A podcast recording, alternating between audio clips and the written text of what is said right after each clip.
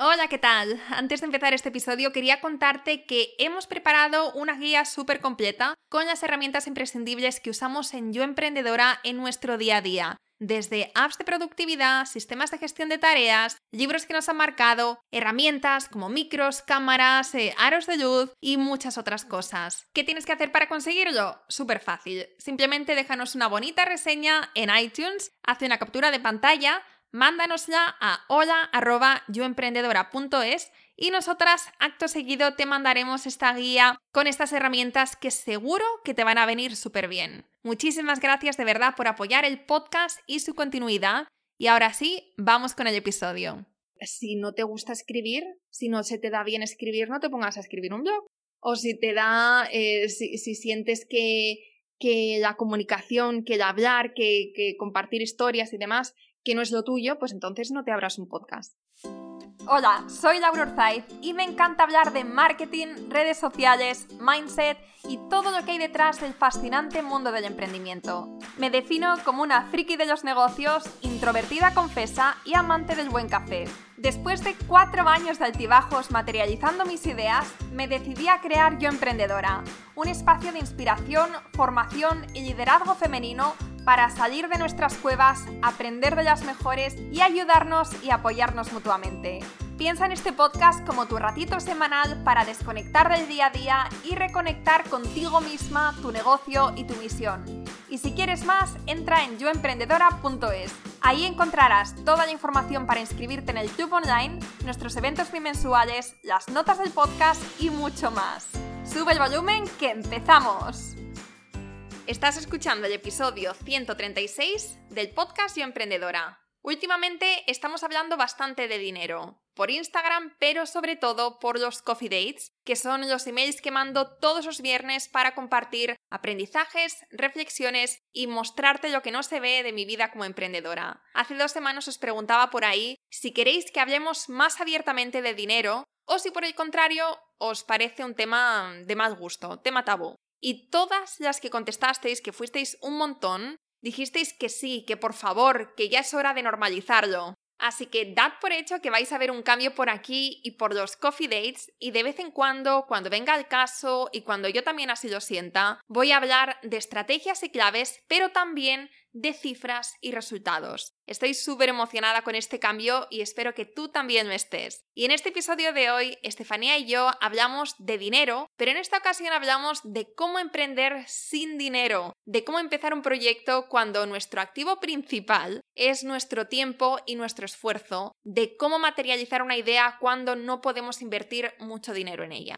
Antes de Yo Emprendedora tuve otros tres proyectos. Dos de ellos empezaron de forma orgánica, pasito a pasito, sin mucha inversión, y el otro fue una aplicación donde simplemente para crearlo, antes de lanzarlo, tuvimos que invertir más de 5.000 euros. Esto en una época donde apenas ganaba para comer y para el alquiler. Vamos, que he vivido ambos escenarios y en este episodio os cuento mi visión de empezar a emprender sin dinero y el paso a paso para que tu proyecto tenga una oportunidad real. Y yo creo que nos ha quedado este episodio bastante bien, muy completo y que te va a ayudar mucho, tanto si estás en este punto de empezar como si en el futuro te lanzas a un nuevo proyecto. Este es el segundo episodio además que grabo con Estefanía, que es miembro del equipo Yo Emprendedora, se encarga de la parte de comunicación y gestión interna y aunque entre sus tareas iniciales no estaba el aparecer por aquí, le estoy convenciendo para que poco a poco se lance a hacer más episodios conmigo porque creo que le dan un toque diferente, especial.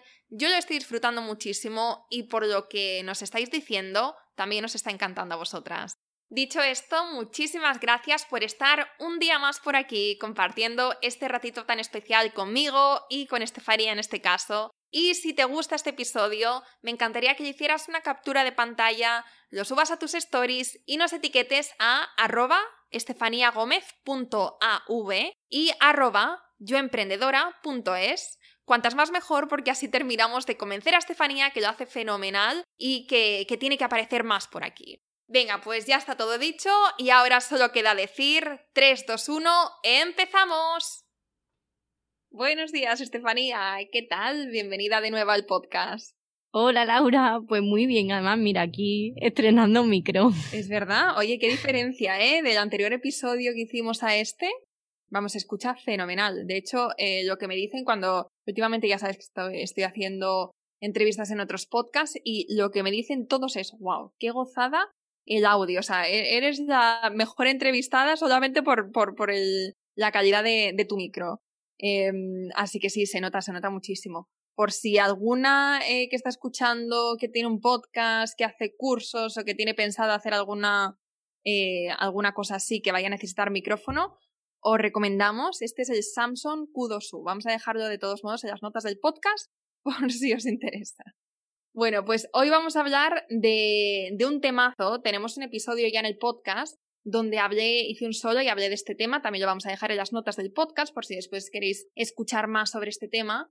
Vamos a hablar de cómo emprender sin dinero. Cómo, eh, cómo empezar un proyecto sin tener bueno, sin tener dinero en el banco para poder invertir, para poder delegar rápidamente, para poder, para poder agilizar el proceso. No hay mucha gente que empieza, hay mucha gente que, que, cuando, que cuando empieza a emprender al mismo tiempo pues tiene otro trabajito, eh, tiene los, eh, los fondos eh, justos para, para, su día a día, para sus gastos y demás, pero no puede, o sea, su mayor activo, su mayor recurso cuando está emprendiendo es su tiempo, es su trabajo. Entonces, de esto justamente vamos a hablar, de cómo emprender sin dinero, de cómo empezar, de cómo crear unas buenas bases, de lo que podemos hacer nosotras y os voy a compartir también mi experiencia por si os ayuda.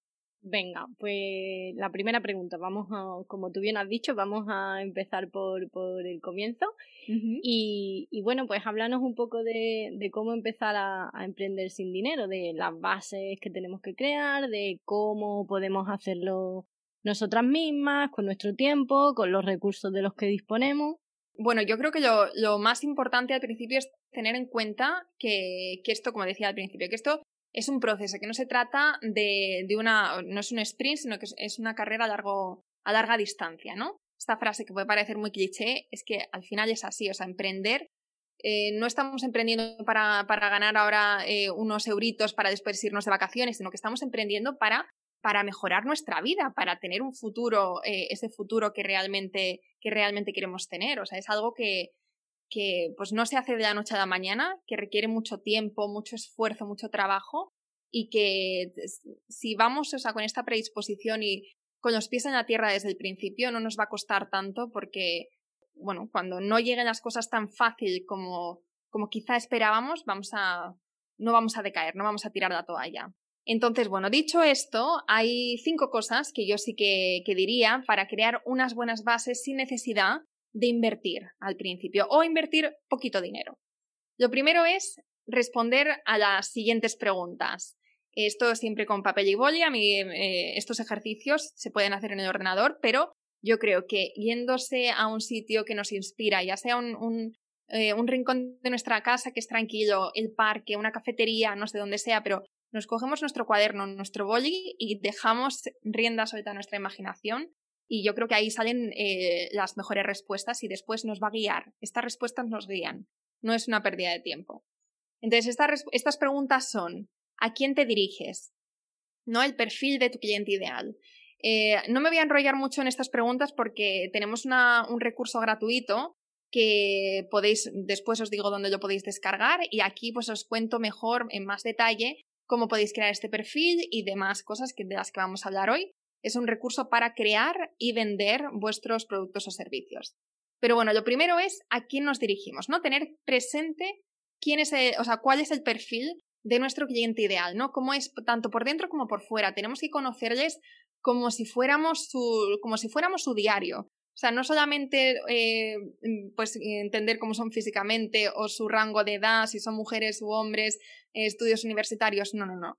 Tenemos que entender en qué punto están en su vida, qué desean, qué les frustra, qué anhelan, o sea, todas estas cosas, porque después nosotras vamos a dar respuesta a, bueno, alguna de esas, de esas necesidades que tengan con nuestros productos o servicios. Y luego también eh, hace que nuestro contenido vaya mucho más enfocado a nuestro cliente ideal. Entonces, para empezar, ¿a quién nos dirigimos? Y la segunda pregunta que quiero que también respondáis es, ¿qué necesita y cómo tú puedes ayudarle? ¿No? O sea, ¿por qué tú y no tu competencia? Y porque esto es algo que al final, cuando estamos empezando a emprender y nos damos cuenta que no somos las únicas que lo estamos haciendo, y nos comparamos con algunas eh, personas que pueden llevar mucho más tiempo que nosotras, que, que, ya tienen eh, muchos más logros y que tienen más clientes y tal, pues de repente nos podemos sentir muy pequeñitas y nos podemos cuestionar todo, ¿no? De por qué, por qué van a venir con nosotras cuando ya eh, está fulanita que lleva 20 años, que tiene no sé cuántos títulos mm, y, y, no, o sea, no se trata de eso. Realmente em, cuando estamos, y bueno, esto yo os lo digo eh, como paréntesis, pero cuando estamos, eh, o sea, como consumidores, no buscamos la persona que más años, que más experiencia, que más títulos tiene, sino que buscamos la persona que realmente ha dado con lo que necesitamos, con los puntos, entre comillas, puntos de dolor, no con nuestras necesidades, que ha dado respuesta a través de su contenido y que hemos conectado con ellos. Entonces, eh, quizá conectan con, con fulanita o quizá conectan contigo por tu forma de comunicar. Entonces, por eso es importante saber qué es lo que necesitan y cómo tú puedes ayudarles, ¿no? ¿Qué es lo que a ti te diferencia, qué es lo que te hace especial y por qué te van a elegir a ti? Este es el primer punto de cinco. El segundo es elegir, y esto ya he dicho un millón de veces, elegir un canal de comunicación. No me voy a cansar de repetirlo porque para mí ha sido clave durante la creación de Yo Emprendedora y también lo he visto con muchos otros negocios que, empezaron también poquito a poco creando unas buenas bases. eligiendo un canal de comunicación. Puede ser un blog, eh, como por ejemplo en un proyecto previo que tuve, pues eh, en vez de, o sea, en vez de crear un podcast, en vez de lanzar un canal de YouTube, me, me enfoqué en crear contenido a través del blog. Eh, artículos muy largos, de 3.000, 4.000, 5.000 palabras, porque la estrategia era en base al SEO de Google. O sea, todo esto tiene que tener sentido con tu estrategia, ¿no? Entonces, puede ser un blog, puede ser un podcast como tenemos en Yo Emprendedora, puede ser YouTube, puede ser, o sea, hay muchas otras, hay muchos canales de comunicación y aquí se trata de ser creativas, pero no solamente de ser creativas o de hacer o de eh, crear contenido a través del canal que nuestro cliente ideal está consumiendo, ¿no? Si nos dirigimos a madres, a madres eh, trabajadoras que tienen poco tiempo, pues quizá un blog no, no es el mejor canal de comunicación, no sé, ¿eh? quizás sí, pero quizá no, porque a lo mejor no tienen tiempo para sentarse a leer y el podcast es, eh, es el medio que mejor les viene para integrarlo en su día a día. Entonces, bueno, tener en cuenta como qué es, cuál es el canal de comunicación que mejor se adapta a las necesidades, al estilo de vida de nuestros clientes ideales y también cuál es el contenido que nosotras nos, sentimos cómodas creando. Em, si no te gusta escribir, si no se te da bien escribir, no te pongas a escribir un blog. O si te da, eh, si, sientes que, que, la comunicación, que el hablar, que, que compartir historias y demás, que no es lo tuyo, pues entonces no te abras un podcast.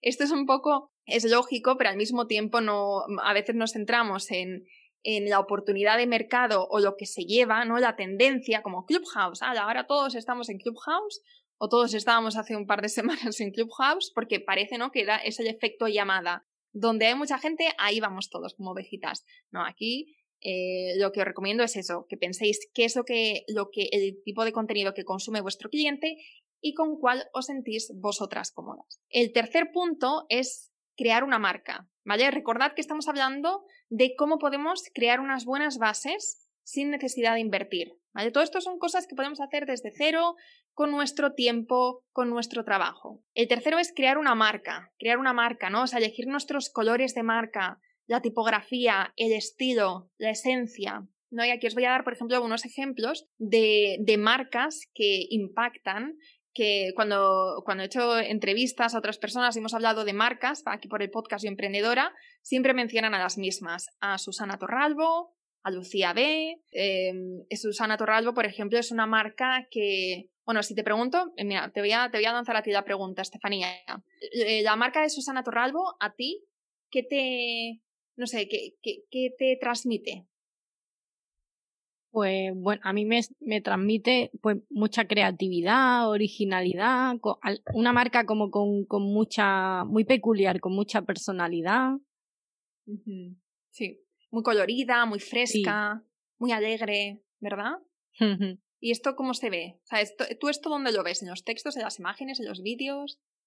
Pues un poco, un poco en, en todo. Al fin, bueno, yo de hecho seguía a Susana Torralbo desde hace muchísimo, desde que ella eh, escribía posts en su blog y, y también he ido viendo la evolución, pero bueno, al final pues se ve eso en, en el estilo de su foto, o sea, muchas veces en, si por ejemplo nos fijamos en, en Instagram, aunque ella no, no aparezca en, en, algunas de las fotos que, que ella pone o en stories y demás, sin leer eh, a qué cuenta pertenece, yo creo que, casi que ya se sabe, ya se sabe que son de ella, un poco pues por eso, por, por el colorido, la luminosidad y, y todo eso. Ese es el objetivo, que cuando, cuando la gente vea una foto nuestra, cuando vea un post, cuando vea un texto, que digan, esto es, eh, esto es de Estefanía, esto es marca de yo emprendedora.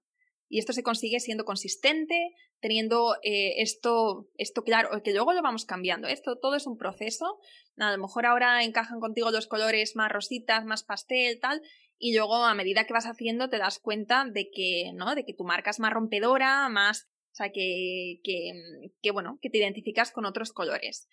Pero, pero bueno, hacer este ejercicio previamente em, para mí es, es importante Em, teniendo en cuenta eso, que estamos en constante cambio, pero bueno, teniendo ahí una base, ¿no? Para después tirar. Cuando vamos a crear posts de Instagram, tenemos ya ahí nuestra paleta de colores. Entonces no nos tenemos que parar a pensar en ¿y ahora qué color encaja más? ¿Y ahora qué tipografía? Porque eso ya lo tenemos previamente definido y entonces simplemente es un juego, ¿no? De todo de nuestra identidad gráfica, nuestra identidad visual. Lo mismo con, con los textos, con frases. Si tenemos una frase que, con la que nos sentimos identificada, por ejemplo, en Yo Emprendedora es Sale de tu cueva. Tenemos un par más, pues cuando, o sea, nuestro objetivo al final es que cuando la gente, cuando vosotras veáis Sal de tu cueva, que rápidamente penséis en Yo Emprendedora. Esto es un trabajo que se hace, ¿no? Poquito a poco, trabajando mucho esa, eh, bueno, repitiendo la frase, integrándolo en los textos, em, haciéndolo muy tuyo, muy de tu marca. Entonces, eh, como os decía, es trabajar vuestra marca desde las bases, con las cosas sencillas que podemos hacer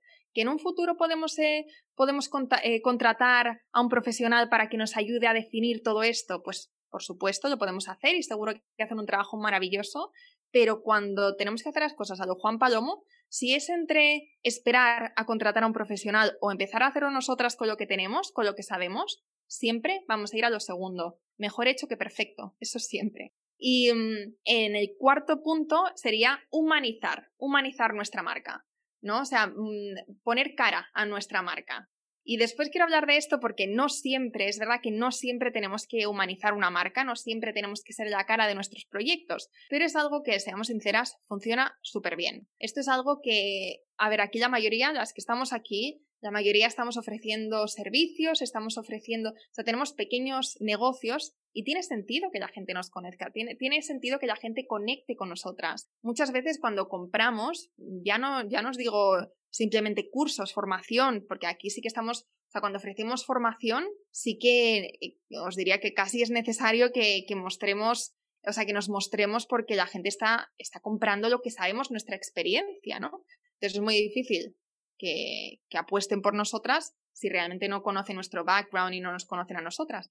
Entonces, em, pero incluso productos, por ejemplo, siempre, mm, siempre digo el ejemplo de Vinuesa, que es eh, una marca de bisutería. Cuando yo compro unos pendientes Vinuesa, no estoy comprando solamente los, los pendientes, estoy comprando a Patri, estoy comprando al equipo que hay detrás, estoy comprando lo que veo a diario por stories y sé que, que mi dinero no va a una gran corporación, sino que sé que va a una pequeña emprendedora y no sé, de algún modo eso también me hace sentir mejor y hace que la decisión de compra sea más fácil, porque estoy apoyando a una persona que siento que conozco. Entonces, humanizar nuestras marcas creo que es una, hoy en día una apuesta, una apuesta segura y una muy buena elección. Y el quinto punto, y último de muchos que podíamos decir, pero bueno, para, para ir cerrando esta pregunta, es a la hora de vender, no correr, ¿no? O sea, no precipitarnos. Si queremos, si nuestra visión es eh, crear un programa tipo el de Naila Norri de ocho, ocho semanas, súper completo, con vídeos, con mentorías, etc., queremos eh, abarcar con, estas, con estos programas a cientos de personas, sabemos que no, tenemos, que no vamos a empezar por ahí. Sabemos que Naila está haciendo esto porque lleva muchos años de experiencia y porque poco a poco ha ido creando una marca y ahora cuando tiene un lanzamiento ya tiene un montón de gente deseando entrar. Nosotras podemos empezar, y de hecho yo creo que es la mejor decisión cuando estamos empezando, pequeñito, eh, ofreciendo consultorías, después eh, algún infoproducto, cursos más pequeños enfocados en un área en concreta de todo lo que podemos enseñar. Y poco a poco ya vas ampliando tu oferta de valor y eh, tu comunidad también va creciendo contigo y luego en el punto en el que tú ya sientes que quieres ir a lo grande y que quieres hacer el super lanzamiento, pues entonces ya podrás hacerlo, pero no empezar y querer, sabes, antes de, de poder caminar, querer correr, ¿no? Sino ir poco a poco. Estos serían los cinco pasos que yo he identificado para crear unas buenas bases cuando empezamos a emprender sin dinero más que cinco puntos, cinco puntazos, diría yo. y súper, súper estratégico. Pero además de la estrategia, mm, ¿qué me dices de la mentalidad, amiga? Que yo creo que, que, es más importante si cabe, porque al final, pues bueno, cuando tienes facturas que pagar, tienes responsabilidades y, y estás empezando de hacer un proyecto que al final sabes que muy probablemente no vayas a, rentabilizar en el, en el corto plazo, yo creo que tan, casi tan importante como, como la estrategia es, es el mindset, es tener esa mentalidad adecuada para no, no tirar la toalla a, a la primera de cambio, ¿no? ¿Tú, qué me dirías sobre esto? ¿Qué te diría? pues muchísimo. De hecho, yo podría estar todo el día hablando de estrategia porque es algo que me encanta, pero mm, me he dado cuenta, eh, de hecho recientemente cuando no sé en qué episodio lo estaba pensando, es más importante, ¿eh? o sea, más allá de todo lo que podamos aprender de estrategia, de redes sociales y demás, es mucho más importante tener la mentalidad adecuada, porque si no, aunque sepamos todos, aunque tengamos una, una buena formación y sepamos todos los pasos que tenemos que hacer, tengamos la hoja de ruta, si mentalmente no estamos preparadas para el camino que nos espera por delante, lo más seguro es que vayamos a tirar la toalla. Hace poco hablaba en un, en un episodio de, sobre podcasting que iTunes está lleno, o sea, iTunes es como un cementerio de podcast, porque hay muchísima gente que empieza un podcast y el podcast es un ejemplo que empieza un podcast con muchísima ilusión y a las pocas semanas, o sea, no llega ni siquiera a los dos meses, ya lo ha abandonado. ¿Por qué? Porque no tiene unas expectativas realistas de lo que supone el tener un podcast, del trabajo que hay detrás, de que, que no vas a conseguir eh, muchas escuchas de repente, sino que esto es más algo paulatino, de poquito a poco. Por supuesto, la mentalidad es fundamental. Y bueno, yo he estado antes de, de este episodio, he estado pensando en, claro, de todo lo que podíamos hablar, cómo, cómo focalizarlo para, para realmente, mm, con lo que sea ahora, cómo, cómo poder transmitir esto para que, para que podáis aplicarlo, para que podáis aplicarlo desde el principio.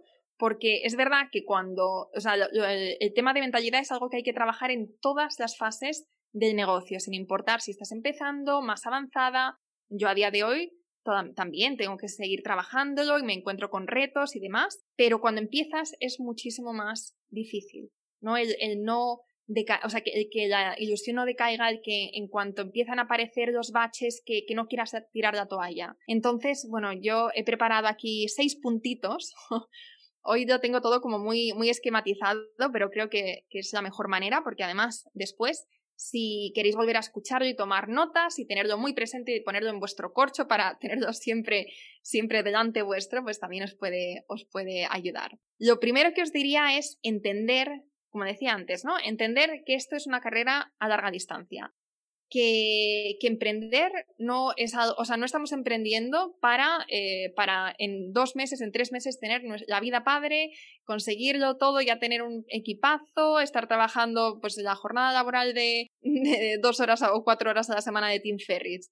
No, esto eh, puede estar dentro de nuestra visión a largo plazo, chapo, pero sabemos que conseguir esa visión nos va a llevar tiempo. Claro, entonces, para cuando tenemos esto presente, y, tenemos claro también por qué lo estamos haciendo, ¿no? O sea, el para qué, que esto sería como lo siguiente, el para qué, nuestra visión, pues esta, este para qué va a ser el que nos va a mantener al, al, pie del cañón durante toda la travesía. El para qué es la razón de ser del proyecto, ¿no? El motivo por el que hemos empezado.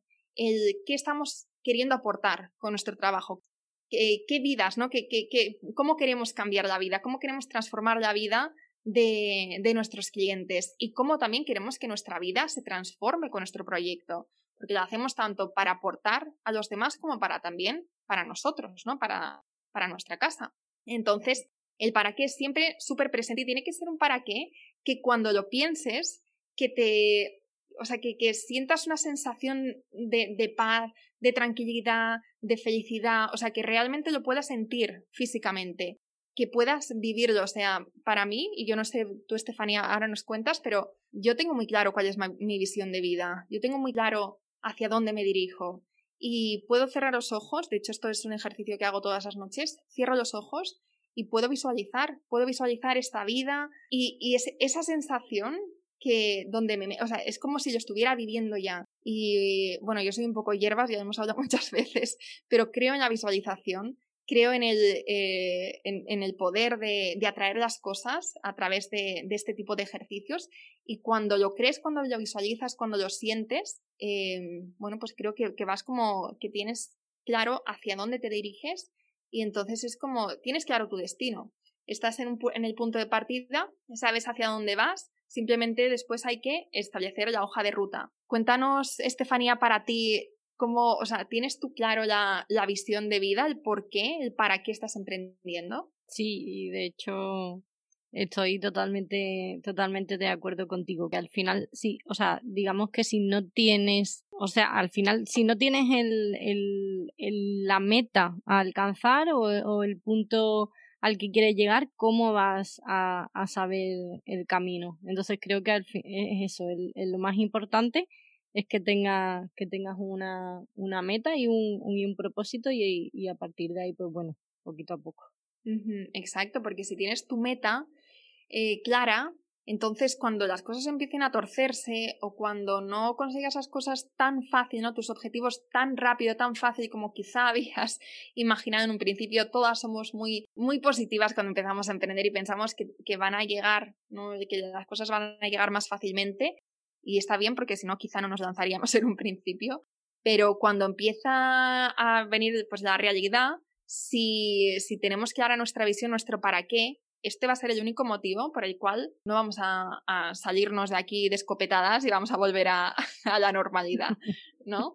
Entonces, por eso, ¿para qué? Siempre, ¿no? Eh, nuestro, nuestra visión siempre presente y hacer este ejercicio, ¿no? A diario, de, o bueno, cuando queráis, pero de, de, inmersión en vuestra visión, para tenerla siempre, siempre, siempre presente en vuestro día a día. Después, el tercer punto es, y esto es fácil decirlo y difícil de hacer, pero, pero yo tengo que decirlo porque, porque me parece fundamental cuando estamos emprendiendo, es dejar la emoción a un lado y tomar decisiones desde, desde la razón y no desde la emoción. Porque al final si tomamos, o sea, cuando, cuando emprendemos, o sea, tenemos que tratar nuestros proyectos como negocios, como empresas, no identificarnos con nuestro proyecto. Y a mí esto soy la primera que me ha pasado, que eh, de hecho hace unos meses me di cuenta que yo emprendedora y Laura eran un mismo ente.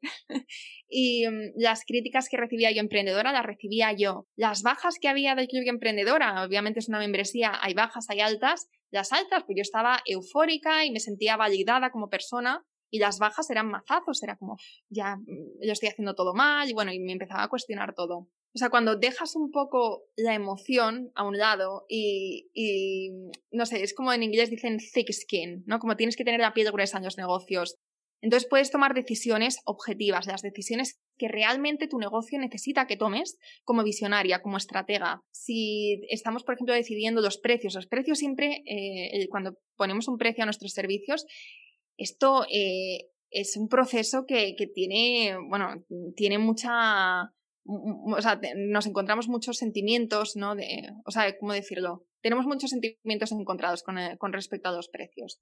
Y si lo hacemos desde la emoción y desde nuestras creencias limitantes y desde nuestras experiencias y desde qué van a pensar de mí y tal y cual, entonces probablemente nos vamos a, vamos a regalar nuestros servicios o nos vamos a, a lo mejor nos hacemos más pequeñitas de lo que, o sea, nos hacemos pequeñitas, no queremos poner el precio que realmente vale nuestros productos, nuestros servicios. En cambio, cuando nos, cuando salimos fuera, o sea, se trata un poco como de ver las cosas desde otra perspectiva, ¿no? De, como si tú contrataras a, que en un futuro quizá lo podéis hacer, pero aquí estamos hablando, estamos hablando de cómo hacer las cosas a lo Juan Palomo. Si contrataras a un asesor de negocios, piensa lo que te diría, o sea, como si analiza tu negocio en el punto en el que está ahora, ¿Qué te diría? ¿Qué precios pondría? ¿Qué decisiones tomaría? Todas estas cosas que tomaría una persona que no está dentro, que no se siente involucrado emocionalmente en todo el proceso, al final para ti tu proyecto es tu bebé y lo entiendo perfectamente y ya os digo que yo soy la primera que, he cometido este tipo de errores y que he tomado decisiones emocionales y que después me, he arrepentido. Eh, entonces por eso hay que tener thick skin y hay que tener esto presente para que en el momento en el que nos, nos empecemos a dar cuenta que las decisiones que estamos tomando las estamos haciendo desde el corazón y no desde la razón, entonces, mm, pues eso, mm, es como un wake-up call, ¿no? Como una llamada de atención para hacer las cosas diferente. Podemos preguntar a nuestro entorno, podemos preguntar a amigas emprendedoras que también nos pueden dar una visión objetiva de las cosas, de, oye, ¿te parece que, pues no sé, em, que he puesto este precio a estos servicios?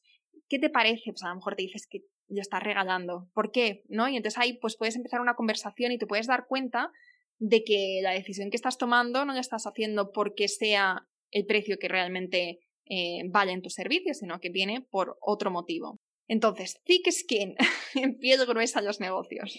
Totalmente. y luego, cuarto puntito es objetivos SMART, ¿vale? O sea, cuando, cuando empezamos a emprender, si ah, yo me acuerdo cuando, no sé tú, Estefanía, pero cuando yo empecé a emprender, escuchaba mucho lo de ponerse objetivos SMART, ¿no? Que son específicos, medibles, alcanzables. Eh, la R siempre no sé si es retador o realista, creo que es realista. Yo creo que existen ambas versiones. Vale, bueno, pues ambas dos. Sí, realista y luego también retador, porque si mm. no, al final no, no, es importante para ti, no, no supone algo que, que tú creas que, que puedas superar, mm. eh, pues como que al final claro, que no te motive nada. Sí, entonces, bueno, yo creo que existen ambas. o sea que eso, todo eso, ¿vale? Y, y también medibles eh, en el tiempo. Em, y cuando yo escuchaba esto de que teníamos que tener objetivos SMART, claro, me ponía unos objetivos que eran totalmente surrealistas. De, pues yo qué sé, eh, este trimestre eh, de la nada vamos a, vamos a crecer 2.000 seguidores aunque tengamos 200 ahora, vamos a crecer 2000 y vamos a aumentar la base de datos un 300%. Vamos, me sacaba los objetivos de la manga y no, ¿sabes? No, no seguía ningún patrón de, pues no, no miraba para atrás lo que habíamos conseguido y para adelante lo que podíamos conseguir de una forma racional. Está bien decir, vaya, vamos a crecer un 15%, un 20% de los próximos tres meses, pero de aquí a crecer un 300%, pues no, porque además, lo que decía, llega el momento de la verdad, te pones a medir y dices, ostras, me he quedado súper lejos de estos objetivos y, eso desanima mucho. Entonces, ponerse objetivos trimestrales, a mí, ¿eh? me ayuda. Hay otras personas que lo hacen cada seis meses y cada año. A mí me gusta hacer objetivos trimestrales, semestrales y anuales. Y esto me ayuda a mantener el foco el trimestre porque puedes ir revisándolo mucho, o sea, no me lo pongo con antelación, pero así en enero pues me pongo el objetivo de aquí a los próximos tres meses. Eh, cuando termine ese trimestre, reviso objetivos y me pongo los siguientes, los siguientes objetivos para los próximos tres, en base a lo que hemos conseguido en el trimestre anterior, en base a los objetivos que tenemos ya preestablecidos para el medio año y para el año. No sé, esta es la forma en la que ahora mismo a mí me funciona y, por eso yo os lo recomiendo, pero por supuesto, eh, esto es un viaje individual, lo que a mí me funciona no tiene por qué necesariamente funcionaros a vosotras, pero sí, siempre está bien tener unos objetivos para, eh, es nuestro, nuestra hoja de ruta, ¿no? Si en este año queremos, queremos crecer mil seguidores nuestra cuenta de Instagram, pues tenemos que pensar en formas de poner foco en Instagram, de tener una estrategia para traer gente nueva a nuestra cuenta, para ponernos delante de nuestros, de, nuestra, de nuestros clientes ideales, de nuestra comunidad ideal. Entonces ahí sí que va a hacer que, que, bueno, pues que seamos más resolutivas, más creativas y que, y que lo que decía antes, que pongamos foco. Eh, y un par de cositas más, eh, y vamos terminando con esto. Celebrar nuestras victorias por muy pequeñas que sean, no tienen que ser solamente victorias monetarias, no tienen que ser solamente objetivos económicos que nos hemos puesto, porque al principio esos pues no van a llegar tan fácilmente, pero oye, que si has conseguido llegar a los mil seguidores, celébralo, date una palmadita en la espalda porque tú solamente sabes el muchísimo trabajo y esfuerzo que te ha, que te ha costado llegar hasta aquí. Celebra victorias, eh, claro, por eso es tan importante tener objetivos. Eh, pero celébralo, celébralo contigo misma, celébralo con, con la gente que te apoya, que te sigue. y, no solamente eh, tengas esa visión crítica, ¿no? Y estés siempre con, la visión o con eh, mirando hacia el futuro, hacia lo que tienes que conseguir, sino también, oye, sé consciente de los pasitos que estás haciendo y date palmaditas en la espalda porque, oye, estás trabajando, lo estás haciendo muy bien y te lo mereces. Y, ya lo último, último, último sería em, ver lo que te está dando resultados y tomar decisiones coherentes y decisiones oportunas para, eh, para seguir haciendo más de lo que te funciona y menos de lo que no. Es decir, durante el, trayecto eh, tenemos, nuestro, tenemos nuestros objetivos, tenemos nuestra visión a largo plazo y vamos aquí creando nuestras estrategias, pero no vale con simplemente tener nuestra estrategia de redes sociales y quedarnos con esta, eh, aunque no nos esté dando los resultados que esperamos. Entonces es importante durante el camino analizar, ver si, si realmente nos está funcionando, si no, y si no, pues ver cómo podemos dar una vuelta. Quizá no es cambiarlo radicalmente o dejarlo a un lado, quizá es, pues, eso, darle una pincelada para, em, para pues eso, darle un pequeño cambio y eh, esos pequeños cambios nos pueden traer grandes resultados. Entonces, estar también constantemente analizando, ¿no? Lo que funciona, lo que no y cómo podemos dar una vuelta. Pues sí, Em, y mm, cuéntanos, ¿tú eres de las que creen que deberíamos lanzarnos a la piscina con nuestro proyecto y dejarlo todo de repente o más bien ir poquito a poco? Yo soy 100% de las de poco a poco. Eh, vamos, no sé, ¿tú eres de las de poco a poco o de las que se lanzan a la piscina? Eh, bueno, yo fui, entre que me lancé y fui lanzada a la piscina. bueno, a ver, en mi caso también un poco por, por las circunstancias, pero sí que eh, no soy tan de lanzarme a la piscina, eh, no, no, me cuesta, pero sí que también creo que, bueno, en ciertos momentos y, y según las circunstancias, eh, a veces si no das ese pasito de lanzarte y te lo sigues pensando, o, al menos como era mi caso, de no, mm, ahora esto, ahora lo otro, eh, pues casi que al final no, no lo das nunca. Entonces, mm. bueno, ahí estoy un poco en el 50-50. sí, no, te entiendo, te entiendo, pero yo creo que lo que estamos hablando aquí es más bien, o sea, lo que tú estás diciendo es compromiso para mí. Es decir, si estás, em, si estás emprendiendo, pero al mismo tiempo tienes un trabajo y porque tienes un trabajo no acabas de, de mm, ¿no? De, creerte tu proyecto y de poner el trabajo y, las ganas que tienes que ponerle para realmente que este eh, salga adelante, eso es una falta de compromiso. En cambio, hay gente, hay mucha gente, y yo de hecho soy de la escuela de, este segundo tipo, de las personas que, que, tienen un trabajo, que tienen un, eh, oye, que dan sus, eh, sus servicios como freelance. Por ejemplo, en mi caso era profesora de español por Skype durante muchos años mientras que desarrollaba mis proyectos. No era, no trabajaba en una empresa como tal, sino que yo me creé este, este pequeño business o pequeño proyecto para poder compaginarlo con mis otros proyectos. Creo que un proyecto, o sea, cuando tú desarrollas tu proyecto, te puede llevar tanto, bueno, te puede llevar un año, dos años, tres años, te puede llevar muchos años al final conseguir que, que funcione. Entonces, poner tantísima presión desde el principio, ¿no? De decir, ostras, eh, voy a dejarlo todo, me lanzo a la piscina y de aquí a tres meses tengo que conseguir que sea mi sustento económico. Oye, hay gente que lo consigue, chapo por ellos pero yo soy de las que prefiero hacer las cosas poco a poco. También, como tú dices, según las circunstancias de cada uno, si estás en ERTE, si te han despedido, pues una oportunidad eh, ahora mismo mm, perfecta para dedicar muchísimo tiempo a, tu proyecto. Pero si estás entre, entre eh, seguir con tu, o sea, con tu trabajo y al mismo tiempo desarrollar un proyecto o dejarlo todo y lanzarte a la piscina y tener esta presión de, de aquí a cinco meses tengo que, tengo que conseguir que mi proyecto sea mi sustento de vida y que encima me dé eh, este dinero o más, ¿no? O sea, me dé mil euros, dos mil euros para vivir, encima tengo una familia, creo que es too much. Creo que es too much y creo que por eso mucha gente al final acaba tirando la toalla, porque se pone demasiada presión.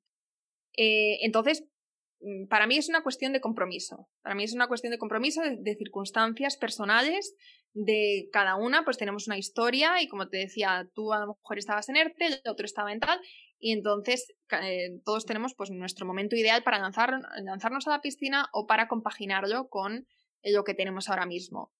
Pero mm, lo que sí que diría es que seamos, o sea, que, que seamos consecuentes con nuestra palabra que si nos lanzamos a emprender, que si nos comprometemos con nuestro, con nuestro proyecto, que realmente le demos nuestro todo.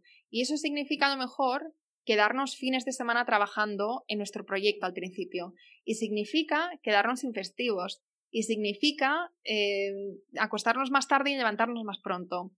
Eh, vamos, eh, sé que los primeros años de emprender no son muy sexys, son muy duros, pero estamos haciendo algo que nos apasiona y estamos haciendo algo que nos va a cambiar la vida y yo creo que merece la pena. Pero, pero es eso, es teniendo ese compromiso para, si tú tienes un trabajo de 9 a 6, pues a lo mejor te tienes que levantar a las 5 de la mañana, sacar de ahí 3 horas y por la tarde sacar otras 3 horas. Eso lo hemos hecho todos. O sea, yo tuve mi época de levantarme a las 5 de la mañana, de, de acostarme a las 12 de la noche o a la 1 de la mañana y lo, he hecho. Y mmm, la verdad es que durante esa época, de, durante esos primeros meses de desarrollar proyectos desde cero, estaba tan contenta, estaba tan ilusionada, que no me pesaba, no me pesaba, no me pesaba renunciar a mi vida social, tener una vida más aburrida, eh, sacrificar tanto tiempo para, para un proyecto que no sabía si iba a funcionar, porque tenía esta visión y porque tenía más peso. O sea, haces una, al final es cuestión de hacer, de, de hacer balanza, ¿no? Entre tu visión y las otras cosas a las que vas a renunciar temporalmente. Si haces balanza y realmente una pesa mucho más que otra, pues entonces ya tienes ahí la respuesta. Eh, sí que sí que eso yo empecé poco a poco hasta que llegó el punto que, que dije bueno eh, porque al final bueno siempre tiene esa seguridad o yo tenía esa seguridad detrás del trabajo por cuenta ajena empezar a emprender y demás hasta que llegó un punto que dije, mira, creo que nunca me voy a poner en serio si, si, eh, si realmente no, si al final no tomo una decisión y, no me lanzo. Entonces, nada, eh, di el piscinazo y dije, ostras, ahora hay que vivir de esto y sí que, sí que hay más, eh, hay que ir más en serio. Así que por eso decía un poco lo del, lo del 50-50. Por supuesto, pero, pero en tu caso, por ejemplo, si mal no recuerdo, tú dejaste tu trabajo cuando ya tenías, tú ya estabas en yo emprendedora y por lo menos tenías una base. Sí, eso sí, en ese, sí. Y yo dejé las clases de español cuando ya tenía un mínimo de ingresos de, de mil euros con yo emprendedora. Mil euros brutos, además. Pero para mí era, vamos, más que suficiente para ir tirando y para, y para pasar a la, a la siguiente fase y después a la siguiente. Pero, pero es eso, es cuando ya tienes como, digamos, una, un colchón, un colchón y ya sabes que no te vas a ahogar. Sí, eh, a ver, eh, piscina, piscinazo a piscina vacía, ¿no?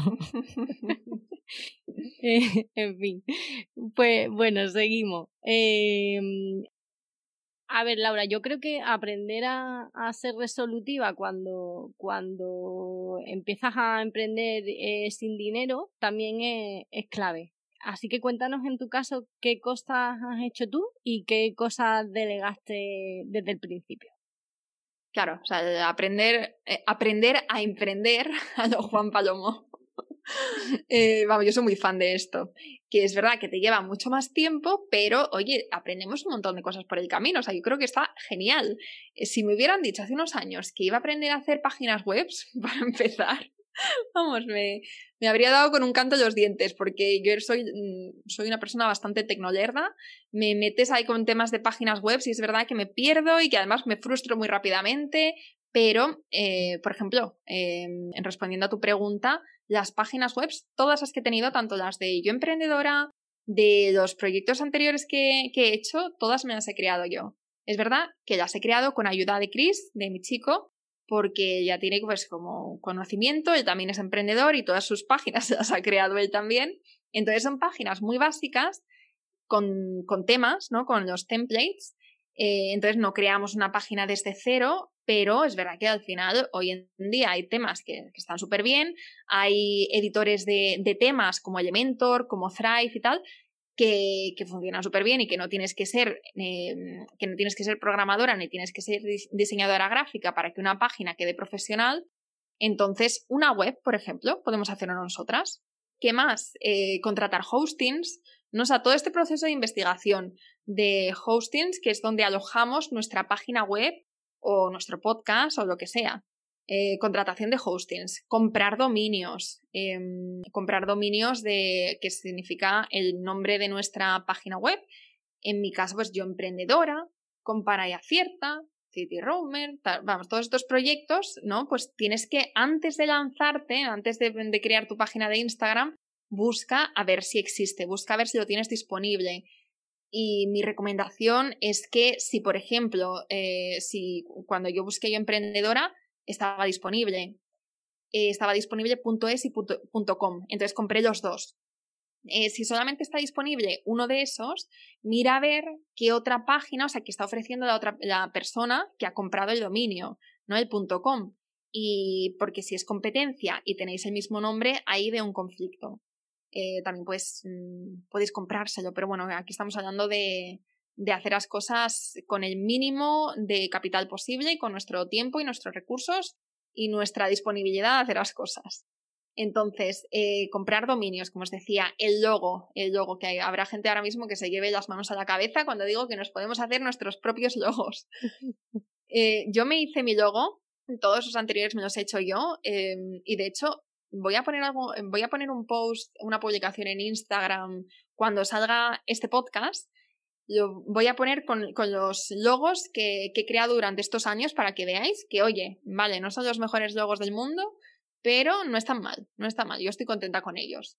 Y lo que hacía, lo que he hecho siempre es, primero dibujaba el logo, en, vamos, estaba pues unos días, unas semanas dibujando bocetos y una vez que tenía eh, un logo que ya me convencía, pues entonces hacía una foto y se lo mandaba a un editor o un diseñador gráfico de una página web, que después cuando hablemos en la siguiente pregunta de recursos y demás, os recomiendo algunas webs. Pero entonces este, esta última parte sí que me la hacía una, un profesional, pero por nada, o sea, el logo de Yo Emprendedora creo que me costó, aquí seguro que hay alguna diseñadora que me echa la bronca, pero bueno, eh, la realidad es que me costó como 20 euros mi logo. y estoy contenta, estoy contenta a día de hoy, tres años más tarde, me sigue gustando mucho. ¿Qué más? Eh, ¿Qué cosas que, he hecho yo? Pues, por ejemplo, em, bueno, todo lo que sea creación de contenido, ¿no? Blogs, los blogs, el podcast, eh, los, los, textos de Instagram, las newsletters, todo eso, o sea, todo lo que, lo que conlleva la creación de contenido, pues nosotras lo podemos hacer. El tema de la comunicación, que comunicar también es gratis. Exacto, exacto. es salir de nuestra cueva. sobre todo eso, contar pues lo que quién eres, lo que haces, cómo ayudas.